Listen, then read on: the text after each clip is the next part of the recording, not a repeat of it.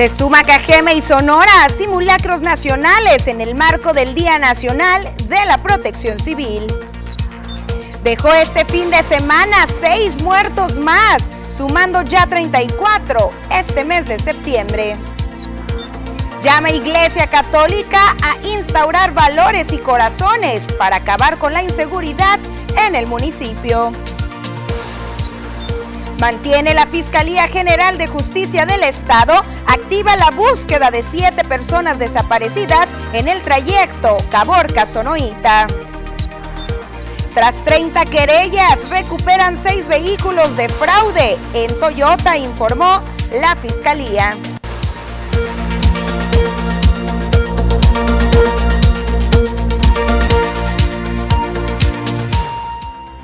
¿Qué tal? Muy buenas tardes, bienvenidos a la segunda edición de las noticias. Gracias por acompañarnos. Hoy lunes espero que hayan disfrutado de un fin de semana bastante caluroso, por cierto, pero también donde ocurrieron bastantes hechos que aquí te vamos a estar platicando. Te recuerdo los diferentes métodos que tenemos para mantenernos en contacto, ya sea si tienes alguna queja, alguna duda, alguna sugerencia, cualquier situación que nos quieras hacer llegar, si puedes eh, con una fotografía, con algún video, es más que bienvenido.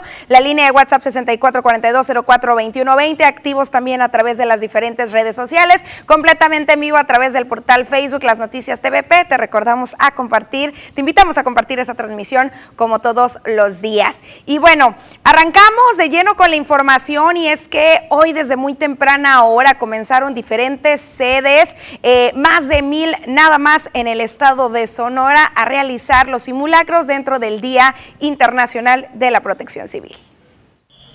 Con la evacuación de 650 empleados en un tiempo de 2 minutos 46 segundos considerado como positivo, se sumó el Ayuntamiento de KGM al Simulacro Nacional 2022 en el marco del Día Nacional de la Protección Civil y tras los aniversarios de los sismos ocurridos en septiembre de 1985 y 2017 en la Ciudad de México. Se les da capacitación eh, por lo menos dos veces en el año para que sepan qué hacer en caso de que tengamos un problema con cualquiera de los agentes destructivos que tenemos. La, mayoría está cumpliendo con los tiempos, ¿no? y sobre todo con el, actuar de las brigadas. Son 650 personas que salieron en menos de tres minutos, es un muy buen ejercicio. El ayuntamiento de KGM no fue el único que se sumó a estas acciones de conciencia y reflexión, expuso el comandante del Cuerpo de Bomberos de Ciudad Obregón, pues también se activaron las alarmas en el IMSS, SAT, C5 y escuelas públicas y privadas. Es un día de aprendizaje que nosotros como autoridades, como cuerpos de emergencia, nos ha hecho irnos superando. Como sociedad yo creo que también tenemos que ya empezar con una cultura de autoprotección que es muy necesaria en México y muy necesaria también en Cajeme. Tener mayor eh, cuerpo de emergencia, que sean mayor capacitados, con mayor equipamiento, sí, que nosotros como sociedad tengamos esa cultura de autoprotección, que sabamos qué hacer en caso de cualquier tipo de siniestro, no nomás un terremoto, un incendio, una persona lesionada, que sepamos cómo responder. Ese es el aprendizaje que nos deja el 19 de septiembre, tanto 85 como el En este simulacro participaron más de 130 mil personas de todo el estado de Sonora en 1.685 inmuebles, informó el titular de Protección Civil a nivel estatal, Juan González Alvarado, en punto de las 10.19 horas local. Y bueno, el presidente de México, Andrés Manuel López Obrador, encabezó este lunes 19 de septiembre la ceremonia solemne en memoria de las víctimas de los sismos antes mencionados, 1985 y 2017. La ceremonia se llevó a cabo en el Zócalo Capitalino, donde el mandatario federal encabezó el izamiento de la bandera a media asta. Guardó además un minuto de silencio en memoria de las víctimas de estos terremotos en la Plaza Constitución, la banda de música de la Sedena interpretó el toque militar silencio. López Obrador hizo un llamado a lo preventivo y pidió no olvidar el heroísmo de los ciudadanos que ayudaron en las labores de rescate y reconstrucción.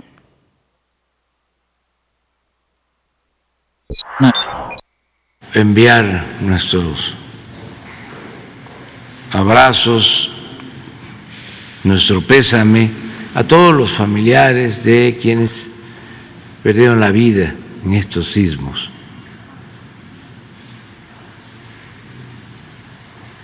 Ya participamos en la ceremonia para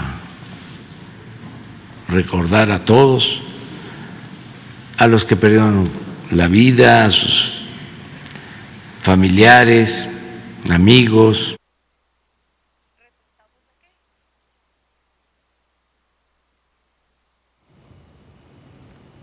Bueno, ahí está un poquito de lo que se vivió. De hecho, también por acá en la capital del estado, ya lo escuchaba, se realizó en algunos inmuebles, mil, más de mil inmuebles fueron los que se sumaron con más de 130 mil participantes y de hecho nos arriba eh, un comunicado de que fueron exactamente 140 mil las personas de 1.800 los inmuebles registrados en este simulacro nacional 2022, el cual se catalogó como de todo un éxito.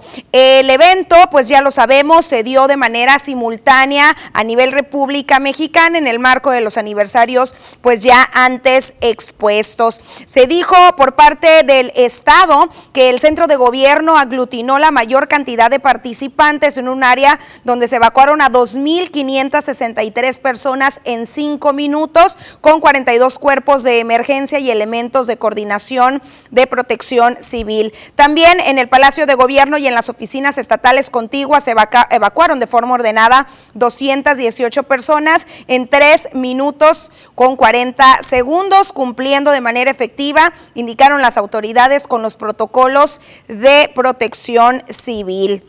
Álvaro Bracamonte Sierra, secretario de Gobierno, indicó también que forma parte de este ejercicio de la organización que se busca establecer por acá en el estado de Sonora. Y detalló que ese tipo de actividades preparan a la población ante posibles consecuencias de fenómenos perturbadores y que le traen confianza y tranquilidad a la población. Se dio a conocer también que hubo un saldo blanco durante la organización de este simulacro nacional en lo que es en el estado de Sonora. Pero mire usted que al igual que en años anteriores, eh, un día como hoy en diferentes eh, partes de la República estuvo de nueva cuenta presente unos sismos que de nueva cuenta este año 2022, este día 19 de septiembre, se hicieron presentes por acá en el estado de Michoacán. Según el Servicio Sismológico Nacional, se reportó este sismo con una magnitud de 5.1 al sur de Tecomán, esto en Michoacán. También, bueno, se dijo que esto se dio a las 2.30 eh, horas con 44 segundos, pero del tiempo de México con una profundidad de 10 kilómetros este En otra parte también que se contabilizó, también al noroeste de Michoacán, se indica que ahí la magnitud fue de 8.1 y que tuvo una profundidad de 16 kilómetros. Hasta el momento no se reportan daños eh, fuertes, pero por supuesto que nos vamos a mantener en monitoreo de esta situación que, repito, de nueva cuenta sorprende aquí en la República Mexicana después de que en 1885, 1985 se presentara pues esta tragedia que dejó bastantes daños y bastantes muertes en la Ciudad de México. Se vuelve a ser presente en el 2017 un sismo cuando se estaban realizando estas actividades de simulacros y hoy de nueva cuenta, pero acá en Michoacán. Ve usted, Ve usted estos videos que se han compartido a través de las diferentes redes sociales.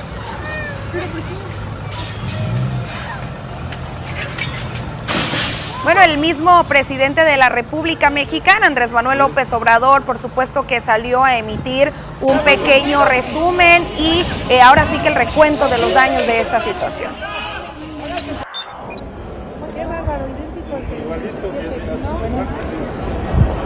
Es un sismo de 6.8 según el sismológico nacional, cuyo epicentro está en Cualcomán, Michoacán, a 59 kilómetros al sur de Colima. Vamos a empezar a recoger información, deseamos de todo corazón que no haya pasado nada grave.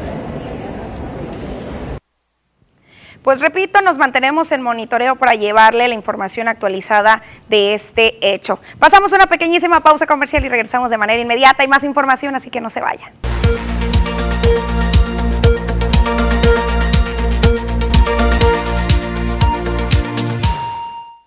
Continuamos con más y es momento de conocer qué es lo que va a suceder con el clima, con el tiempo. Diana Zambrano nos tiene todos los detalles.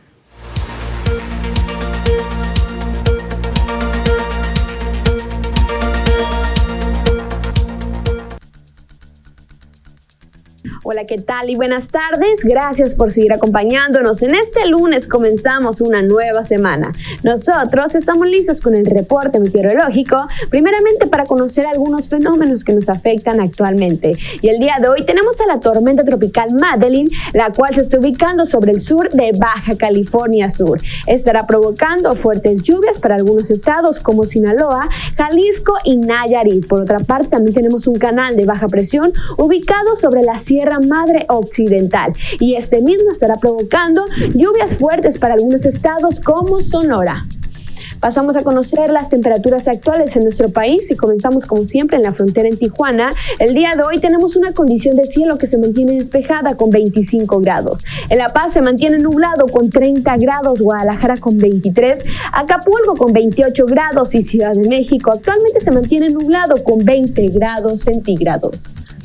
Pasamos a conocer las temperaturas actuales aquí en nuestro estado, en Sonora, y qué tenemos para el resto de la semana, comenzando en el sector de Navojoa. Mañana martes tenemos descargas eléctricas, al igual que el día jueves, las máximas que van a variar entre los 33 hasta llegar a los 37 grados para Navojoa. Ya en el sector de Ciudad Obregón actualmente se mantiene con 32 grados. Igual tenemos precipitaciones para esta semana, las máximas que varían entre los 34 hasta llegar a los 39 grados para este fin de semana en Ciudad Obregón. Para Guaymas, esta tarde tenemos condición de cielo mayormente soleada. Cambia para el día de mañana, tenemos condición de cielo nublada con descargas eléctricas y precipitaciones. Máximas que varían entre los 32 y los 35 grados para Guaymas.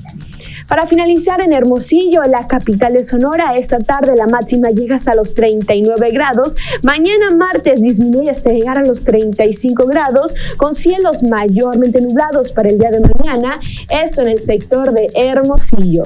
Respecto a la fase lunar, mantenemos aún en cuarto menguante la salida de la luna a las 0 horas con 16 minutos, la puesta de la luna a las 14 horas con 57 minutos. La salida del sol se registra a las 6 de la mañana con 10 minutos y para finalizar la puesta del sol a las 18 horas con 24 minutos. Hasta aquí el reporte meteorológico. Espero que tengan una excelente tarde.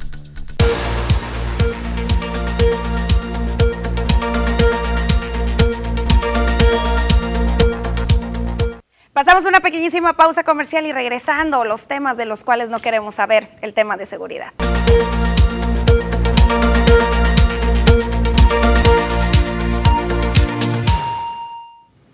Seguimos, seguimos con más. Gracias a quienes ya se están comunicando con nosotros más adelante. Ponle 10 y ponle el dedo así que usted comience y siga más bien mandando esos videos y esas fotografías que más adelante le damos lectura a sus reportes. Y mientras pasamos a estos temas tan lamentables que siguen presentándose en el municipio de Cajeme. Este fin de semana se llegó ya a los 34 homicidios dolosos. Este fin de semana solamente se dieron seis hechos violentos violentos durante sábado y domingo. La semana pasada, de lunes a domingo, fueron 13 las personas que perdieron la vida en diferentes hechos y entre ellas dos mujeres que fueron privadas de la vida este fin de semana, una en la comisaría de Cocorit y otra más en la colonia Sonora. El último hecho se dio ayer domingo cuando se descubrió el cadáver de Luis Enrique, alias el güero Rampa de, 48, de 40 años, en el interior de un domicilio en la calle Ramón Entre Pascual Orozco y Carmen Cerdán. Esta persona, según testigos, contaba con lesiones producidas por arma de fuego. Según las autoridades, recordemos que los índices de violencia van a la baja. Sin embargo, al ritmo que llevamos este mes de septiembre y tras faltar poco más de 10 días para concluirlo. Los índices sí podrían rebasar los 39 hechos del mes pasado o los 41 de julio, que esperemos, por supuesto, esto no suceda. Sin embargo, pues a lo que hemos visto, como se ha estado presentando la inseguridad y la delincuencia, muy probablemente vamos a estar llegando a las cifras de meses pasados. En temas también de seguridad, pero ya de manera poquito más positiva, este fin de semana de nueva cuenta hubo movimientos eh, y avances en el caso de, de Toyota. Tras 30 querellas, seis unidades en acciones de investigación en el municipio de Cajeme, en Agua Prieta y en San Luis Río Colorado se han logrado recuperar contando con la colaboración de las fiscalías de los estados de Baja California y de Sinaloa. Esto lo informó la Fiscalía de este estado de Sonora. Uno de los vehículos fue recuperado mediante acción de cateo en la agencia distribuidora de Toyota aquí en Ciudad Obregón, que se encuentra ubicada sobre la calle Norman E. Borlow, esquina con Mariano En la colonia campestre.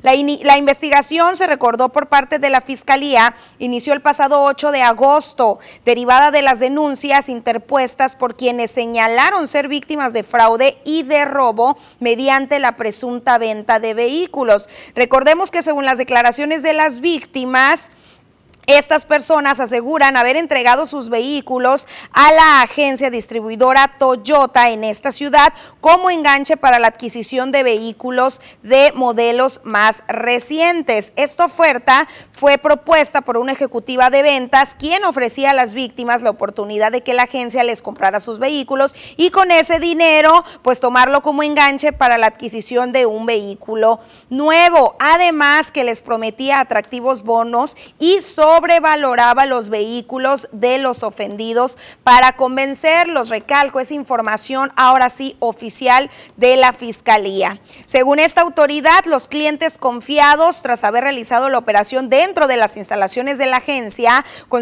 que consideraron de prestigio, entregaban sus vehículos sin preocupación y quedaron a la espera de recibir el modelo nuevo elegido. Sin embargo, esto nunca pasó. La Fiscalía recalcó que al día 12 de septiembre el ditremento patrimonial de los afectados asciende a los 12 millones de pesos. Se han solicitado, dijo, al menos 30 informes de investigación ante la empresa y realizó ya la entrega de un dispositivo con videograbaciones que se integraron a las carpetas de investigación por el delito de fraude y robo. Se mantiene la investigación a fin de determinar la posible participación de diversas personas, así como de los encargados de la comercialización de los vehículos, materia del delito, y sigue siendo esta agente de ventas que no ha sido localizada la principal sospechosa en este caso.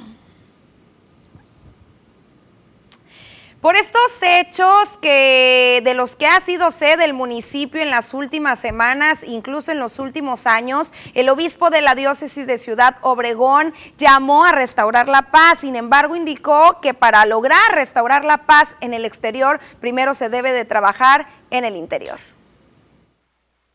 Tras los problemas de inseguridad que se viven en el municipio de Cajeme y en la República Mexicana, el obispo de la diócesis de Ciudad Obregón llamó a restaurar la paz interna para luego buscarla en el exterior. Felipe Pozos Lorenzini expuso que a través del Evangelio se pueden lograr grandes cosas, pero sobre todo apegados a Jesús, por lo que llamó a la población a sumarse a la iglesia. El tejido social está muy afectado desde hace tiempo y ahí cada uno tiene que apostar por su propia familia. Tengo que, yo creo que el primer paso para apostar por el tejido social es aceptar esta familia que tengo. No hay familia perfecta, esta es la familia que me tocó y esta es la familia a la que tengo que amar, servir y darme. Yo creo que por ahí podemos empezar a construir la paz. La inseguridad ha alcanzado muchos rincones del estado. Sin embargo, en ninguna iglesia de la sierra o zonas catalogadas como de alta incidencia delictiva se ha solicitado apoyo, expuso. Sin embargo, si se toman medidas ante ello. Destacó que para colaborar en la recuperación del tejido social, se creó en Catedral un centro de estudios y escucha que se mantiene activo, dirigido a víctimas de la violencia y se planea irlos replicando en las distintas iglesias. Los centros de escucha es precisamente eso. La violencia genera más violencia. Se trata de un poco ir sanando lo que hay, la violencia en el corazón, el perdón, el, eh, encontrarme conmigo mismo, las etapas de duelo. Es violencia genera más violencia.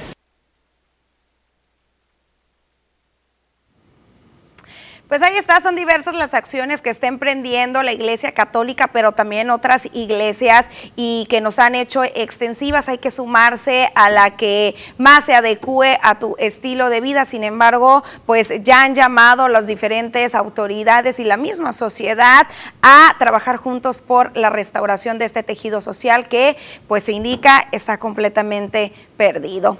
Pasamos, pasamos una pequeñísima pausa comercial y regresamos. Ahora sí, con Ponle Dedo, usted siga mandando sus mensajes.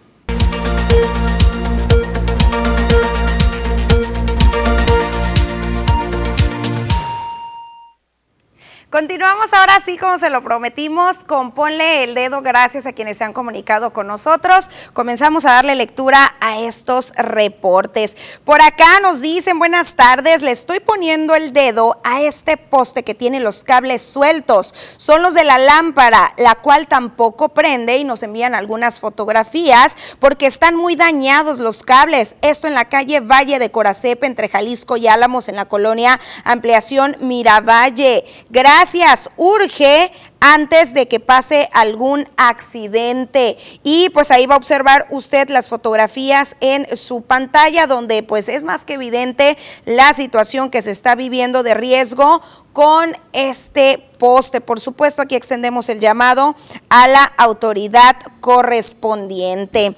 Por acá también nos dicen, policías de Chojoa siguen haciendo de las suyas, poniendo retenes ilegales por la carretera estatal a la altura de Bacobampo. Entre seis y ocho policías en una patrulla, cuando deberían de hacer labores de seguridad en las comunidades de este municipio. Extorsionan a los conductores. Ahí está el llamado a la autoridad correspondiente de ese municipio a que se aboque alguna investigación y por supuesto a emitir las sanciones correspondientes en este tema. También por acá nos están reportando un drenaje tapado en la calle Reyes de León, esquina de la Cima, en la colonia Villas del Rey. Omapaz por ahí solo pasa dejando papelitos a los deudores, amenazando que se aboque a destapar drenajes. Estamos en la inmundicia, las aguas negras ya salen dentro de las casas. Es el reporte de los vecinos. Por supuesto, aquí extendemos el llamado a la autoridad correspondiente. También por acá nos dicen, hola Susana, buenas tardes. Hacemos un llamado a las autoridades que correspondan. Nos urge el alumbrado público en la calle Calzada Villanueva. Es un problema porque estamos en peligro los alumnos del CONALEP principalmente. Es una obscuridad, urge. También el transporte urbano nos urge, bendiciones, nos comentan. Pues ahí está el reporte. También por acá otra lámpara fundida en la calle Fernando Monte de Oca y Topolobampo en la colonia Nueva Esperanza, que si mal no recuerdo ya no las habían reportado en diferentes ocasiones y al parecer pues la autoridad sigue sin hacer caso a este llamado. También por acá nos envían unas foto, una fotografía y nos dicen, buenas tardes, para seguir reportando una fuga de agua por la calle Guerrero entre franciscanos y colonia y Laguna, en la colonia Las Haciendas. ¿Ve usted el panorama que se está viviendo por allá tan complicado con este tema de las fugas de agua? También por acá nos vuelven a solicitar alumbrado a favor de los alumnos de CONALEP que nos dicen que por la calzada Villanueva está completamente oscuro. Ahí está el reporte. También nos están reportando por acá otro drenaje en Villa Bonita. Por favor, ya tiene más de un mes. Es insalubre tener enfrente de mi casa toda la suciedad. Se lo voy a agradecer mucho y nos envían el número de folio que es el 672807. Ahí está para Omapaz. También por acá nos envían un video sobre la situación que están viviendo los vecinos de la calle Antonio Ochoa, esquina con Gorrión. Vea usted y nos dicen, ¿Qué pasa con el presidente? ¿Será necesario que los vecinos de las aves del castillo hagamos algo? Esta calle está en pésimas condiciones. Los vecinos haremos un plantón hasta que nos arreglen la calle. Por favor, esta calle parece pavimentada en México, aparece pavimentada en México. Es una vergüenza y ve usted pues tan evidente la situación que se está viviendo por allá donde seguramente no se puede transitar de manera fácil.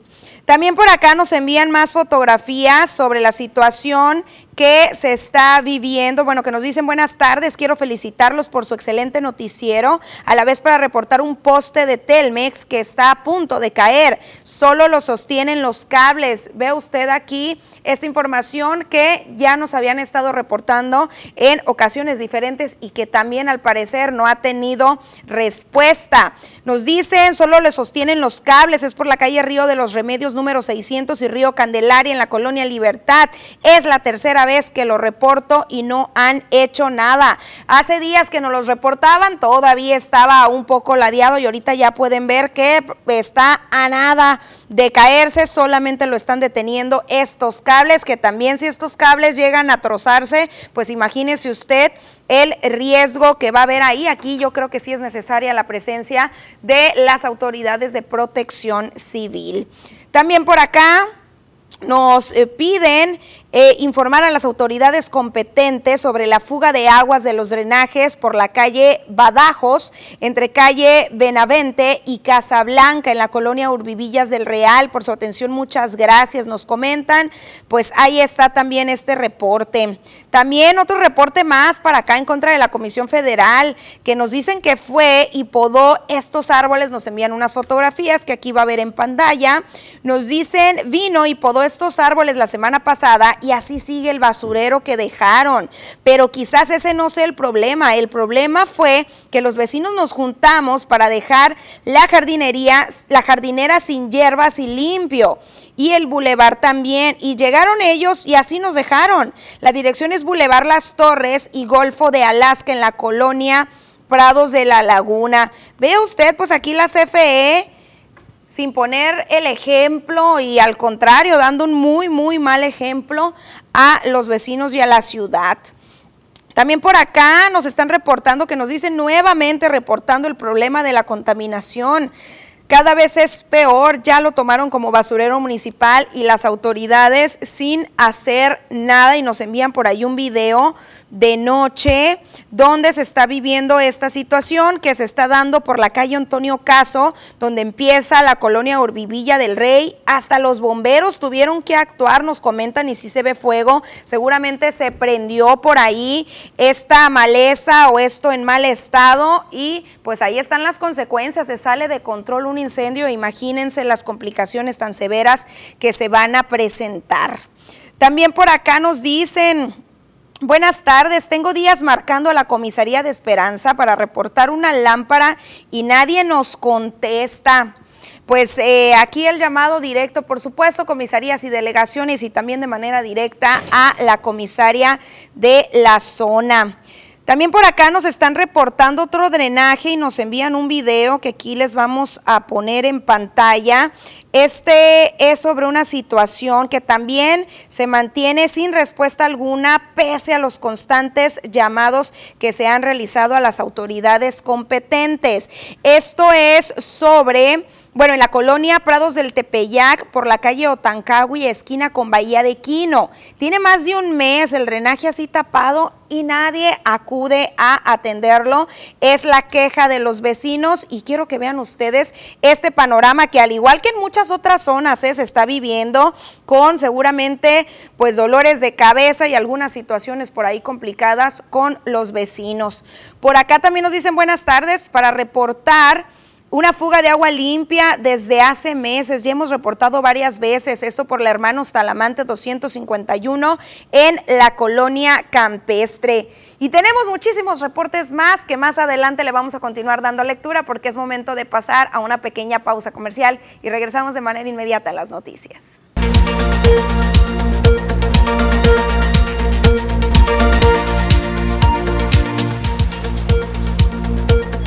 En la víspera de que el Senado de la República inicie el análisis de la minuta con reforma para ampliar cuatro años más la presencia de las Fuerzas Armadas en labores de seguridad pública, el presidente de la Junta de Coordinación Política, Ricardo Monreal Ávila, reconoció que no hay consenso, por lo que Morena no cuenta con los votos que se requieren para aprobarla. En un video que publicó en las redes sociales, el también coordinador de la bancada de Morena señaló que los grupos parlamentarios de oposición que integran el llamado bloque de contención mantienen una postura irreductible. Elementos de la Secretaría de Marina y de la Agencia Nacional de Aduanas de México aseguraron un cargamento de 644 kilogramos de mercurio clasificado como extremadamente tóxico cuyo valor oscila aproximadamente en 647 mil pesos. A través de un comunicado se informó que el cargamento fue detectado por el Grupo de Análisis de Riesgo de la Aduana de Manzanillo, mismo que fue declarado como rodillos transportadores y que pretendía ser exportado a Chile. El presidente Andrés Manuel López Obrador descartó que su administración vaya a realizar trámites para repatriar a Porfirio Díaz a México, aun cuando existen algunos mexicanos que desean que los restos del exmandatario descansen en su natal Oaxaca. Expuso que en estos tiempos debe privar el criterio individual sobre los héroes nacionales y otros dirigentes políticos. Sin embargo, dijo que no comulga con hechos que realizó el oaxaqueño, como el mátalos en caliente. Ricardo Anaya, ex candidato a la presidencia de México, aseveró que si la deuda pública de México sigue aumentando, el país va a terminar en la ruina. En su video semanal compartido en redes sociales, el ex líder panista señaló que durante el gobierno del presidente López Obrador ha aumentado tanto la deuda que solo de intereses el próximo año tendrán que pagarse más de un billón de pesos. Pasamos a información estatal. Para el presupuesto del próximo año, a aquellos a los que nunca les ha tocado, les va a tocar, ya que el gobierno de Sonora incrementará el recurso de combate al hambre hasta por 750 millones de pesos, informó Alfonso Durazo Montaño. El mandatario estatal destacó que no se puede detonar el potencial económico de Sonora cuando la población tiene hambre. Estoy planteando, solicitando al Congreso su respaldo y yo sé que alguien dirá, como se dice, dice de otros programas sociales, están tirando el dinero. No, tenemos que entender que tener gente con hambre es imposible desplegar a plenitud el potencial económico, político, cultural en todo sentido en nuestro estado, señaló. Por primera vez en la historia, en una administración estatal, se toman cartas en el asunto, dijo, y este año se destinaron 100 millones de pesos para atender a los sectores de la población más vulnerables. Hay 85 mil sonorenses que padecen hambre, que no tienen un pan, un bocado para tomar y destinamos con el respaldo del Congreso 100 millones de pesos, nada frente a este problema, pero por primera vez abrimos una partida para destinar al combate al hambre, destacó. Pasamos a Caborca, donde tras varios días ya en calidad de desaparecidos, la Fiscalía de Sonora mantiene y mantendrá las acciones de búsqueda para dar con el paradero de siete personas que fueron vistas por última vez el pasado 9 de septiembre. Fueron los días 11 y 12 de este mes, cuando se recibieron las denuncias oficiales ante la agencia del Ministerio Público de Caborca, indicó la autoridad, donde familiares expusieron que salieron en vehículos y horarios distintos, todos con el mismo destino, Sonoita. Desde el momento de la denuncia, personal de la Fiscalía de Sonora ha realizado diversas acciones de investigación, mismas que se mantendrán en tiempo que sea necesario y se fortalecerán con acciones en conjunto con el colectivo Rastreadoras de Caborca, se indicó Familiares de las víctimas han solicitado de manera pública al narco de la región el regreso de sus hijos, hermanos y familiares, la mayoría jóvenes de familias diferentes. Que me lo regresen, lo necesito conmigo. Él es mi vida, él es mi todo. Les pido que me lo regresen, que tengan compasión de mí, de nosotros, que es todo lo que tenemos. Con Hermosillo donde la Secretaría de Salud, a través de su voluntariado estatal, inició con una colecta de ropa, zapatos y artículos de higiene personal para hombres adultos, dada la necesidad de estos insumos para la población más vulnerable que acude al Hospital General del Estado, misma que, al ser dado de alta, se le brindan estos objetos. La Secretaría mencionó que en los hogares siempre hay cosas que ya no se utilizan y que para alguien más puede significar una gran diferencia. Explicó que cientos de varones acuden durante el año al Hospital General del Estado, en su mayoría personas en condición de calle o en extremo vulnerables y que, al ser dados de alta, requieren ropa y zapatos principalmente. Asimismo, se busca recolectar artículos de higiene personal como jabón, champú, pasta de dientes, cepillo dental, peine, cepillo de cabello, entre otros. Las donaciones pueden llevarse al centro de acopio ubicado en el albergue de los servicios de salud de Sonora, junto al Hospital Infantil y de la Mujer y al voluntariado del Hospital General. Por último, la dependencia de salud recordó que la necesidad de estos artículos es grande, así como también es grande la generosidad de la población sonorense, como se demuestra cada vez que se hace el llamado a la solidaridad con los que menos tienen. Pasamos a conocer qué es lo que está sucediendo a nivel internacional. Vamos al resto. Proyectiles rusos cayeron sobre ciudades y pueblos en muchos lugares de Ucrania durante la noche, informaron ayer las autoridades del país invadido, al tiempo que Moscú señaló que sus fuerzas repelieron una ofensiva de Kiev en la región de Gerson. Los proyectiles golpearon durante la noche un hospital en la ciudad de Mykolaiv, importante puerto del Mar Negro, indicó el gobernador regional Vitaly Kim. Dos personas resultaron heridas en ataques en otros puntos de la región, añadió. El presidente de Estados Unidos, Joe Biden, dijo que las fuerzas estadounidenses defenderán a Taiwán en caso de una invasión china, su referencia más explícita hasta ahora sobre el tema. Al ser consultado en el programa 60 Minutos de la cadena CBS sobre si las fuerzas estadounidenses defenderían la isla autogobernada reclamada por China, respondió sí. De hecho, hubiera un ataque sin precedentes. El presidente Joe Biden dijo el domingo que la pandemia del COVID-19 en Estados Unidos ha terminado. Todavía tenemos un problema con el COVID, todavía estamos trabajando mucho en ello, pero la pandemia ha terminado. Si se fijan, nadie lleva máscaras, todo el mundo parece estar en buena forma y por eso creo que está cambiando, dijo Biden. Nueve millones de personas han recibido la orden de evacuar sus hogares en Japón, mientras el país es azotado por uno de los peores tifones de su historia. El supertifón Nanmadol ha causado hasta el momento dos muertos y casi 90 heridos. La tormenta golpeó la isla más meridional del país asiático, Kyushu, el domingo por la mañana y se prevé que pase por encima de Honshu, la isla principal, en los próximos días.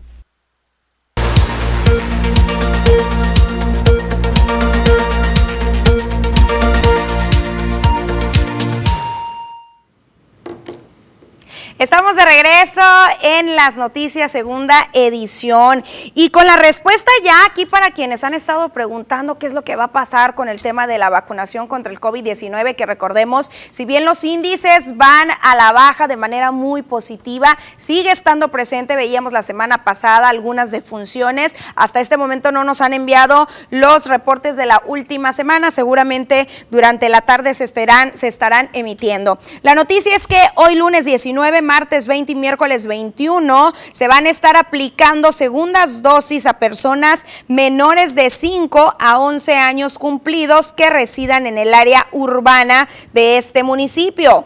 También se van a estar cerrando esquemas de vacunación a las personas que tengan pendiente su segunda dosis. Todos los menores de un rango de 5 a 11 años de edad cumplidos que tengan alguna comorbilidad estarán también siendo vacunados en el Hospital Regional General número 1 del IMSS, ubicado, ya sabe usted, sobre la calle Guerrero. También van a estar como sedes Plaza Sendero en la entrada o salida sur de Ciudad Obregón, también el Estadio Yaquis sobre la calle Juan R. Burs, esquina con Quintana Roo. Hoy lunes 19, como observa, Aquí en el calendario tocaba o toca el turno, porque cierran hasta las 4 de la tarde aproximadamente, a los pequeños de 9, 10 y 11 años de edad.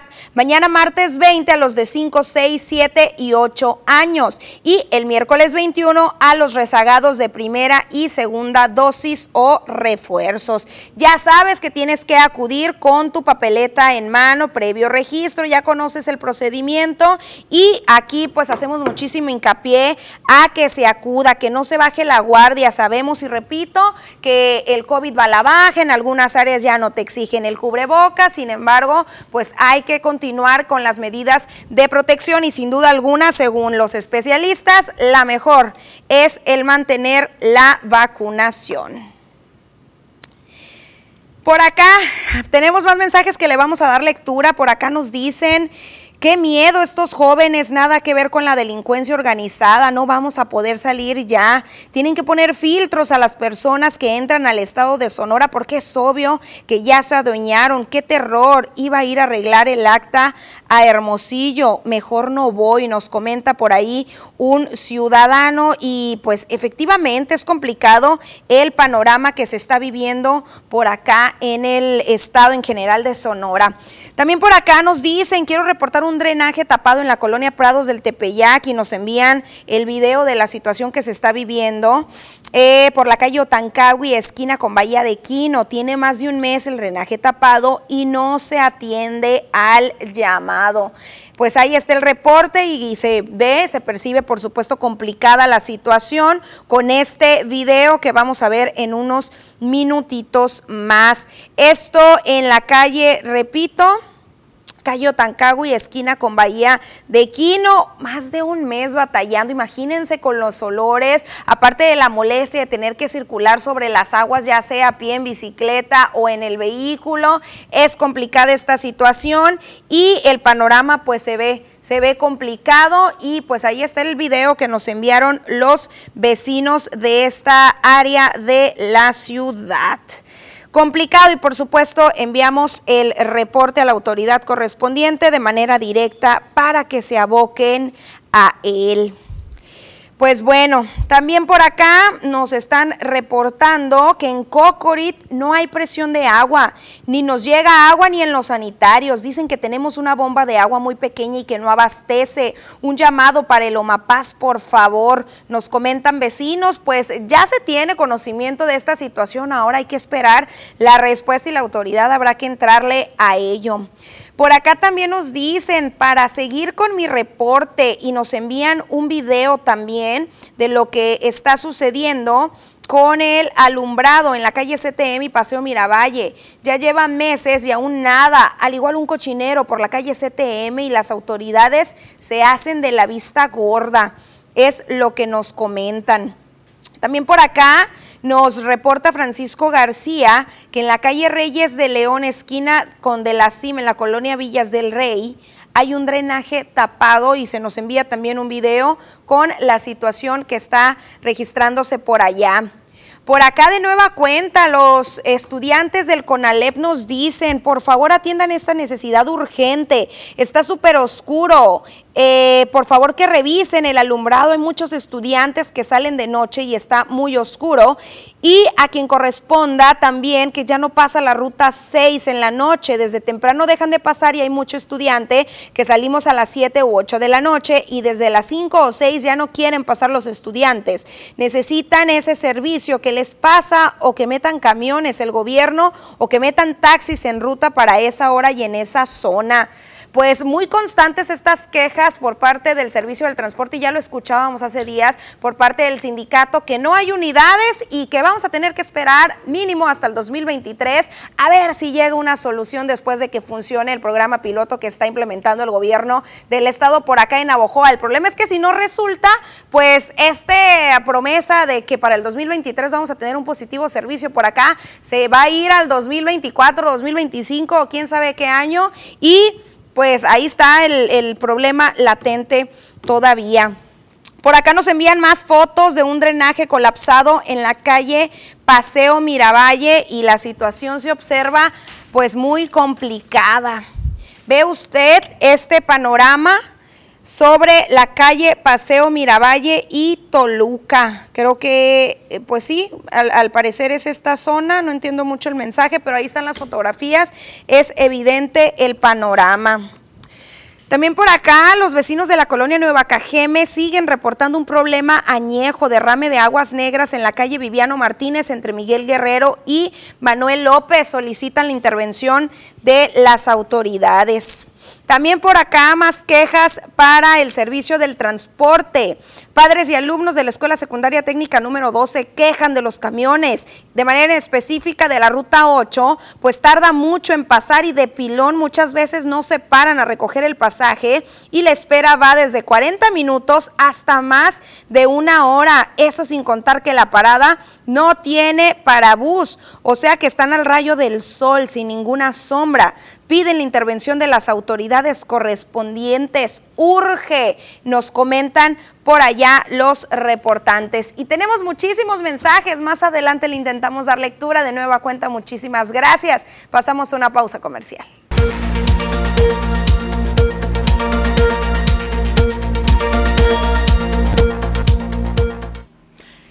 Buenas tardes, bienvenidos a la información del mundo de los deportes. Les saluda Ernesto Netillo Redondo con todos los detalles y arrancamos con información de grandes ligas porque el de Ciudad Obregón se enfiló con los cachorros de Chicago. Se trata de Esteban el Pony Quirós, que ya está jugando con el equipo de las Cubs de Chicago. Tuvo sus primeros turnos en el Grandes Ligas y si se convirtió en el pelotero 145 nacido en México que jugará en Grandes Ligas. Esto cuando entró a batear de emergente en la novena entrada y se ponchó ante Daniel Barden en el Wrigley Field de Chicago en la derrota de los Cubs de Chicago 3 a 1. Hablar de lo que hizo este fin de semana ante los Rockies de Colorado de tres turnos, no pudo conectar de imparable y se llevó un ponche, el de Ciudad Obregón. En, Guasave están contentos por el ascenso del mismo Pony Quiros.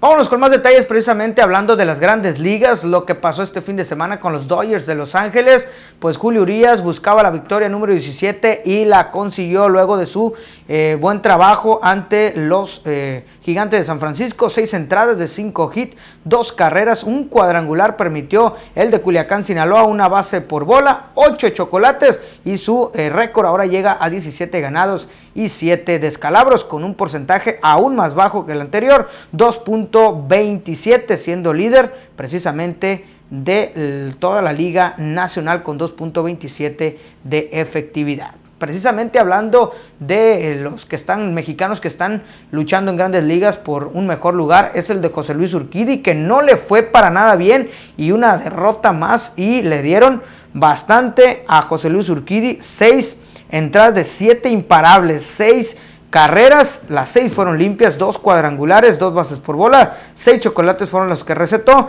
y se queda con un nuevo récord de 13 victorias, pero llega a 7 descalabros y su porcentaje es bastante alto con 3.96. Vamos con información del fútbol mexicano. La jornada número 15 arrancaba con el juego entre Mazatlán y el conjunto del Toluca que recibía esta visita al conjunto del Mazatlán con un rival a modo totalmente, pues el Toluca venía sin poder ganar en bastantes juegos. Bueno, pues llegaba Brian Colula para anotar el primer gol al minuto 23. Después llegaría el mismo Camilo Zambeso, la ley del Lex al minuto 55 y emparejaba los cartones, pero esto se, iba a quedar de esta manera después de que tanto Toluca como el mismo Mazatlán lo intentarían por todas las formas. Mazatlán se cansó de fallar. Escuchemos a los técnicos después del partido. De tristeza por el resultado, eh, porque llegamos por todos lados, porque era un partido por lo que pasó de una diferencia de tres goles, y, pero bueno, no, no, se, no se pudo. Esta vez sí se intentó por todos los medios, con tiros, con centro, con llegada por, adentro, por fuera, centros, cabezazos, y bueno, el palo, la línea, Volpi creo que fue la, la figura del partido, pues no se pudo, eh, pero me quedo tranquilo del gran partido que jugaron.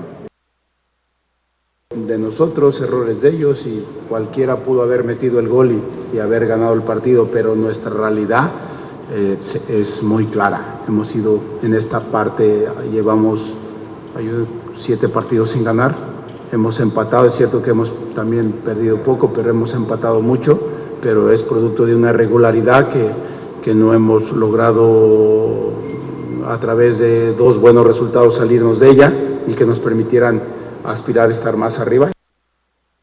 En más información de la misma Liga MX y la jornada número 15, quien se protagonizó esta jornada fue el clásico nacional. Las Águilas del América se llevaron el triunfo sobre las Chivas Reales del Guadalajara en un encuentro que el América lo empezó ganando desde el minuto número 4 con un penal a favor y eh, fue el mismo Henry Martin quien llegó a su gol número 10 por la vía del penal al minuto 4. Ya lo ganaba el conjunto de las Águilas del América. Después llegaría Sendejas, Alejandro Sendejas, también la de Leds al minuto 51 para anotar el segundo. Después llegaría Cristian el Chicote Calderón para anotar el descuento. América afirma su liderato como solitario, confirma el pase a los cuartos de final, mientras que Chivas se mantiene en la séptima posición con 22 unidades. Escuchamos a los técnicos después del, del partido. Sensaciones muy muy encontradas. Cuando no encontrábamos el partido, la afición estuvo, cuando teníamos el marcador adelante, la afición estuvo y cuando necesitábamos que nos apoye estuvo. Esto es para la afición. Acá lo más importante es que nosotros trabajemos día a día para poder mantener la intensidad y el querer ir a buscar el campeonato, eso sí, eso es lo más difícil. Si bien se ganó un partido más que importante con nuestra afición y en casa, ahora va a depender de mí el trabajo de tenerlos metidos 100% en cada entrenamiento para poder llegar así al partido de Puebla. Eh, efectivamente, el equipo tiene, tiene forma de competir con nuestros argumentos, obviamente, y creo que eh, salir del, vestidor con, con, un gol básicamente en el arranque del partido eh, es difícil, pero los muchachos supieron sobreponer, compitieron, trabajaron bien. Eh, hay otras situaciones que no nos permitieron seguir, seguir compitiendo deportivamente, ¿no?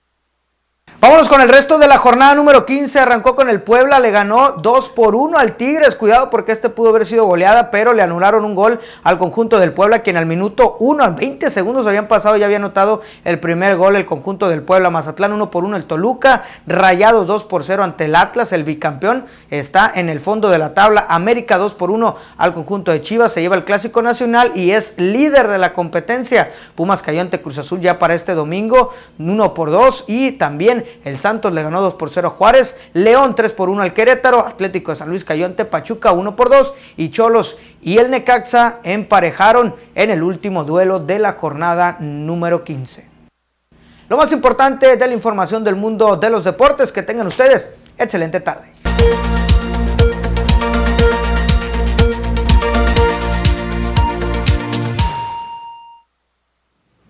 Continuamos con más información. Recordemos que seguimos en el marco del primer año de labores de la actual administración que encabeza Javier Lamarque Cano. Y aunque ha pasado un año, eh, los comerciantes, quienes integran a los comerciantes en pequeño, incluyendo ambulantes fijos y semifijos en el centro de la ciudad, esperan aún conocer el plan de reordenamiento del primer cuadro de la ciudad. Manuel Montaño Gutiérrez Gutiérrez, presidente de esta asociación, expuso que tras un año de la actual administración aún no saben qué incluye este plan de trabajo, pero se espera que sea benéfico para las familias. Aunque no se cuenta tampoco con una certeza fija, fija, tras las pláticas que se han mantenido con las autoridades del ayuntamiento, se ha indicado que vienen inversiones positivas para esta ciudad, expuso Montaño Gutiérrez, con lo que se espera que se impacte a los y a sus ingresos, sobre todo tras los dos años complicados que vivieron a causa de la pandemia.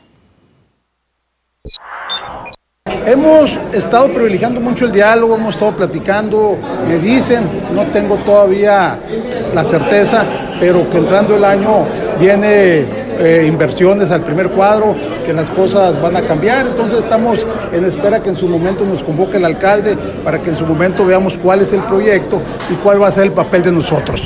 Nosotros primero que nada estamos viendo que no nos vamos a ir de entrada. Esa es una. Y la otra, vamos viendo proyectos, vamos viendo cómo podemos eh, caminar junto con el ayuntamiento, desde la posibilidad de, primero que nada, ver cuántos son, dónde están y lo que no tienen permiso que se vayan. Esa es una. La posibilidad de la caseta, la posibilidad de, reducirse más, la posibilidad de moverse dentro del mismo primer cuadro, entre otras cosas. Creo que es donde podemos, podemos eh, caminar, creo que es donde podemos aportar y podemos llegar a grandes acuerdos. Nosotros somos ochenta y tantos. Entonces, en realidad en el centro hay muchos. Hay que ver la situación del establecido, porque está también afuera. Entonces, sí es una chamba que hay que hacerla y hay que hacerla bien. Ir viendo qué es lo que trae el ayuntamiento, qué le podemos aportar nosotros y enriquecer algo con la idea de trabajar al interior del primer cuadro en una armonía cual debe de ser. Acuérdense que son fuentes de trabajo, acuérdense que detrás de cada comerciante hay, hay una familia, entonces tenemos que ir viendo cómo vamos a caminar. De que las cosas no están bien, pues no están bien. De que hay ambulantes, de más sí los hay, pues vamos platicando. Vamos platicando, vamos viendo cómo vamos a sacar gente de ahí, cómo vamos a enriquecer esto. Pues de que las cosas no están bien, no están bien, ya lo comentaba Manuel Montaño Gutiérrez, y es un tema que administración tras administración es abordado, sin embargo, de manera muy lamentable no se llegan a muchos avances, se espera, se espera que en esta administración sí haya este avance que tanto se requiere, porque el centro de la ciudad es prácticamente una bomba eh, de tiempo, sin embargo, pues ya vio un año de labores y no se ha hecho mucho al respecto. Recordemos hace cuántos años que se está comentando que si vienen los parquímetros, que si viene un estacionamiento, que si viene por ahí el retiro de los ambulantes, por eso lo decía Manuel Montaño, no nos vamos y no nos vamos. Por supuesto que vamos a seguir eh, monitoreando este tema, lo que se dé para traérselo a usted. Pero bueno, cambiando de temas a, del rubro de salud, recordemos que este mes se conmemora el Día Mundial del Alzheimer y justamente para buscar concientizar a la población sobre que esta enfermedad sí existe, la estancia Dorita de Ojeda va a mantener una fuerte campaña de sensibilización y concientización lo que resta de este mes.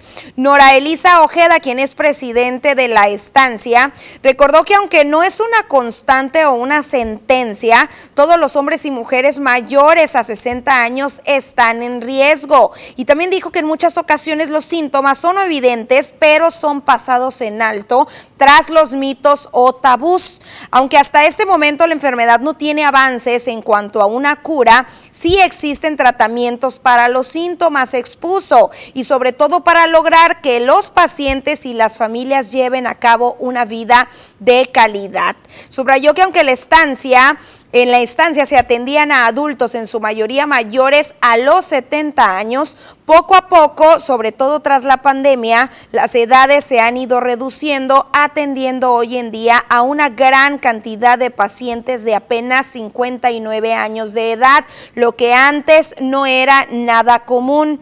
Al igual que en muchas enfermedades, mientras más pronto se atienda a un enfermo, hay más probabilidades de un menor desgaste rápido, mencionó y según las estadísticas, el 7% de la población mayor a los 70 años cuentan con esta enfermedad y muchos de ellos no lo saben. Hay ciertos síntomas, hay ciertas conductas en un adulto mayor que no son naturales de un envejecimiento y que hay que atenderlas. Hay que ir con especialistas para que den un diagnóstico y para atenderlas, porque con Alzheimer se puede vivir bien. No es una conducta en que ya hay que, hay que separarlo, ya hay que, a veces la palabra está muy fuerte, hay que soportarlo así como es, dicen los familiares. No, el Alzheimer sí existe, sí tiene su tratamiento, no tiene cura, pero, pero hay una manera de vivir bien con Alzheimer, yo como persona y yo como familiar con una persona con Alzheimer. Siguiendo con los temas de salud, el presidente de la República, Andrés Manuel López Obrador, dijo hoy en su conferencia tradicional, en la mejor conocida como Mañanera, que está bien y de buenas. Eso al señalar que este fin de semana sus adversarios difundieron una campaña en redes sociales para hacerle creer a la población que estaba enfermo. El mandatario nacional señaló que estuvieron todo el fin de semana con que estaba muy mal y él dijo, pues ya saben que estoy chocheando Nunca lo he negado. Yo creo que yo fui el primero en decirlo, que era yo el presidente constitucional, primer presidente electo legítimamente, legalmente, de más edad en toda la historia del país, expuso. También dijo que una simpatizante le ayudó porque contestó en las redes sociales la realidad del caso. Todo el fin de semana, una campaña acerca de que estaba yo enfermo, de que ya estaba yo a punto de este irme al otro mundo. Y algunos decían al infierno, y yo a veces digo, nada más por eso me gustaría ir al infierno para ver cuántos de estos me encuentro por allá.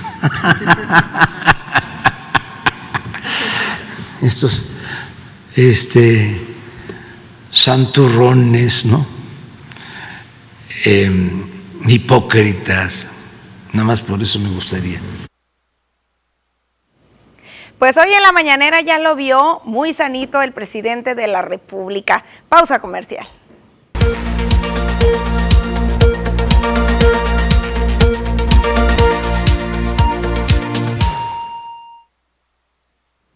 Continuamos con más información a nivel local y de temas educativos. El alcalde de Cajeme hoy estuvo presente en la inauguración del campus Senda María Madre, donde destacó que por la educación que podrán desarrollar niñas y niños en su educación secundaria, destacó pues el arranque de operaciones de este campus en la colonia Cortinas. Expuso que este plantel, que en este plantel podrán estudiar adolescentes canalizados desde la diócesis de Ciudad Obregón y de las diferentes iglesias a través de una beca, pero también menores de familias de escasos recursos, los cuales egresarán con un positivo nivel educativo, deportivo y del inglés. En la inauguración de este recinto detalló que el esfuerzo que realizan los padres de familia para sumar a menores a este recinto y el de sus fundadores se verá pronto reflejado en la sociedad con ciudadanos con los valores bien establecidos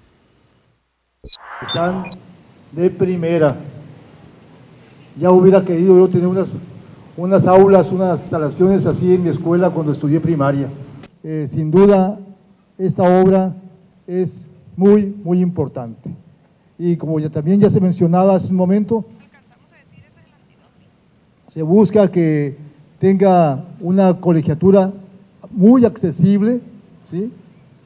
para que puedan estudiar, para que puedan ingresar para que puedan participar de esta oportunidad estudiantes de otros sectores de la ciudad, eh, adicionalmente a lo que ya existe actualmente en el Instituto Centra.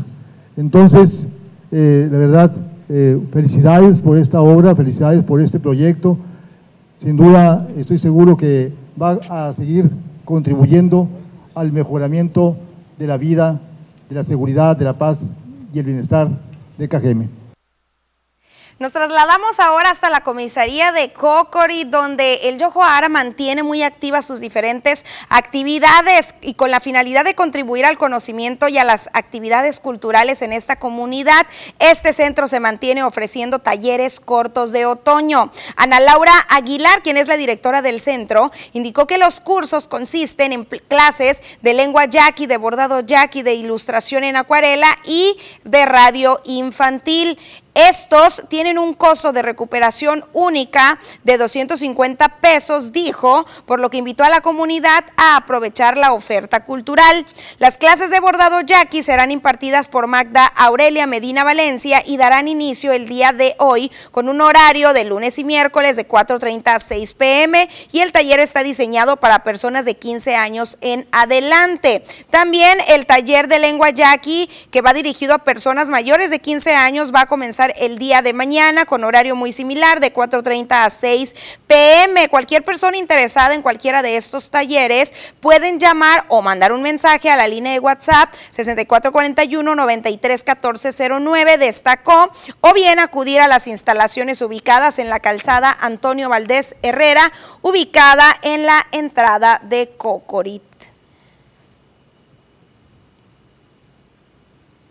Y bueno, también nos brindan información por parte del Ayuntamiento de Cajeme que hace unas cuantas horas se llevó a cabo una prueba de antidoping a los elementos de la corporación policial. Esto como parte de los lineamientos de la Ley de Seguridad Pública en el estado de Sonora y con el fin de cumplir al 100% con la licencia oficial colectiva. Desde muy temprana hora se inició de manera aleatoria y sorpresiva con este análisis toxicológico a los elementos. Claudio Cruz Hernández, comisario de la Secretaría, recordó que este tipo de pruebas se realizan a todos los agentes de la Policía Preventiva y Tránsito Municipal. Añadió que este día se realizaron más de 500 pruebas, las cuales se estarán ejecutando de manera sorpresiva durante los próximos días hasta cubrir a toda la Policía Municipal. Indicó que en caso de que algún policía de la corporación arroje un resultado positivo en esta prueba, se va a iniciar con la revisión del caso para que se realice el proceso correspondiente en apego a la ley. Mientras tanto, las pruebas que se han realizado hasta este momento, todas han resultado de manera positiva para los agentes y también para los ciudadanos como negativas a las sustancias tóxicas. Con esto hemos llegado al final de la segunda edición de las noticias. Mil gracias por habernos acompañado. Recuerden que mañana nos vemos de nueva cuenta en punto de la 1.30. Ten un excelente inicio de semana.